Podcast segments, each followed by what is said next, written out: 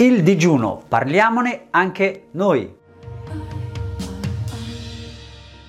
Ciao a tutti, anche noi di Nutrizionisti di te stesso parliamo di questo argomento che oramai è molto dibattuto, ne parlano molti dei colleghi, molti degli esperti del mondo della nutrizione, della terapia naturale in generale. Beh, abbiamo deciso di parlarne anche noi, gruppo di nutrizionisti di te stesso, di questo tema dal nostro angolo dal nostro punto di vista. Nutrizionista te stesso, come oramai stiamo cercando sempre di più di far capire, eh, quello che ci spinge primariamente è cercare di portare eh, informazioni, di portare la persona durante il nostro percorso verso quello che è la crescita di una propria consapevolezza in maniera tale da essere proprio autonomo e capace di diventare appunto come diciamo il nostro botto nutrizionista di te stesso. Ma nel nutrizionista di te stesso c'è il concetto di base la spinta numero uno che proprio ci motiva tutti i giorni è quella di far sì che si possa creare un sistema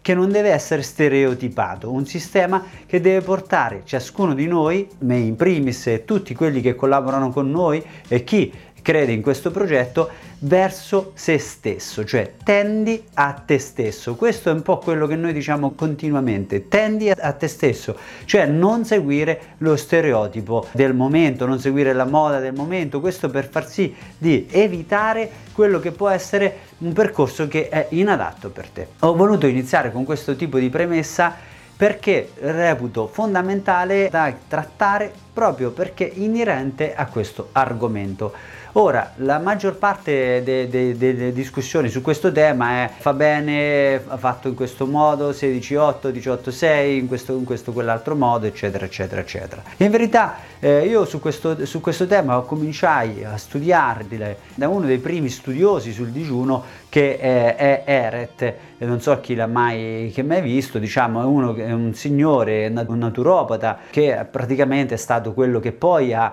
divulgato nel, in Occidente tutto quello che è il sapere del digiuno. Mi sembra che abbia, sia ancora detentore del, del record mondiale di 60-80 giorni di digiuno, una cosa del genere, mi sembra, non ricordo bene perché l'ho letto tempo fa. E parliamo dei primi del Novecento, chiaramente questo, ah, questo grande esploratore del, del, del, concetto del digiuno è quello che poi ha scritto molto su, su, su tutte quelle che sono le pratiche, come si fa, come non si fa. Ora, al di là di questo, quello che io voglio condividere con voi in questo contenuto è un concetto base. Il digiuno può avere dei grandi vantaggi. Effettivamente, appunto, è da partire da Eret che ha dimostrato delle eccellenti qualità curative, eccetera, eccetera, dimostrato nella pratica, parliamo dei primi del Novecento, quindi una scienza un po' empirica. Fino ad oggi dove si è visto addirittura che andare a condizionare con degli stimoli di digiuno, poi c'è il mima digiuno, addirittura, insomma, si può andare a lavorare addirittura a livello del nostro DNA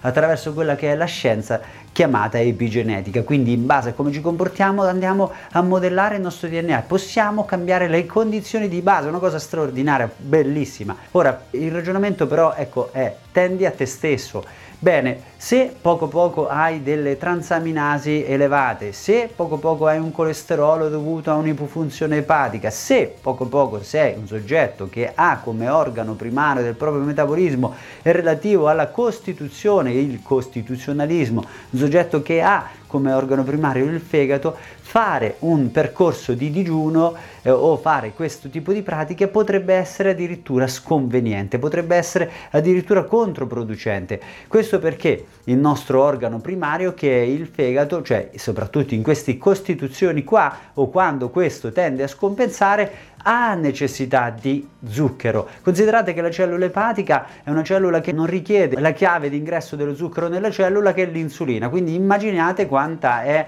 quanto è eh, famelica di zucchero. Quindi in soldoni il nostro taglio di punto di vista relativamente al digiuno è che se ne sa molto, eh, cioè se ne sa molto, diciamo se ne parla molto per quello che sono delle pratiche molto, molto utili. Devo dire che il digiuno è anche molto molto sensato per quello che riguarda eh, il cercare cercare di eh, governare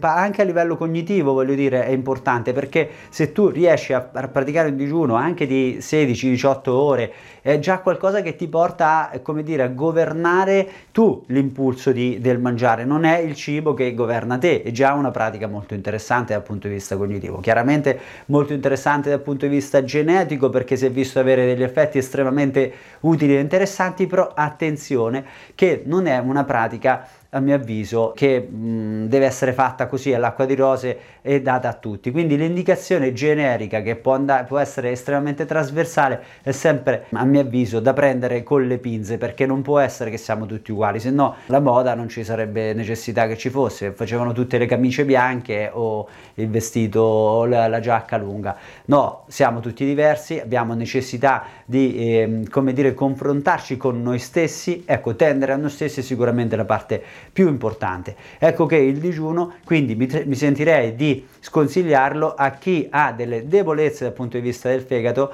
proprio perché quest'organo deve essere sicuramente non trattato con un digiuno e quindi ben venga, come dire, praticare questo tipo di ragionamento, ma dopo eventualmente aver messo in riequilibrio le funzionalità di tale organo. Quindi chiaramente questa, diciamo, almeno il minimo sindacale da, da fare come attenzione. Poi, per, chiaramente, per chi non ha problematiche relative alle funzioni del fegato, tutto sommato un digiuno consigliabile, quello che mi sentirei di dire per chi lo vuole provare e chi lo vuole testare, è quello di farlo dalla cena alla cena, cioè che si, si fatica anche meno perché fai tutto un giorno in cui mangi, cena mangi, poi si riparla di mangiare il giorno dopo a cena, quindi comunque oggi hai mangiato, domani mangerai a cena. Ecco, di sì, è vero, si dice che la cena deve essere più leggera e quindi mangiare a cena sembrerebbe una follia, però in questo senso, siccome il digiuno comunque è passato e ti dà, se, se è vero che dà delle azioni dal punto di vista genetico, quelle azioni ce l'avrai, ma non avrai scombussolato troppo la dinamica del giorno, per cui tu oggi mangi, domani rimangi. Questo è un consiglio per praticarlo,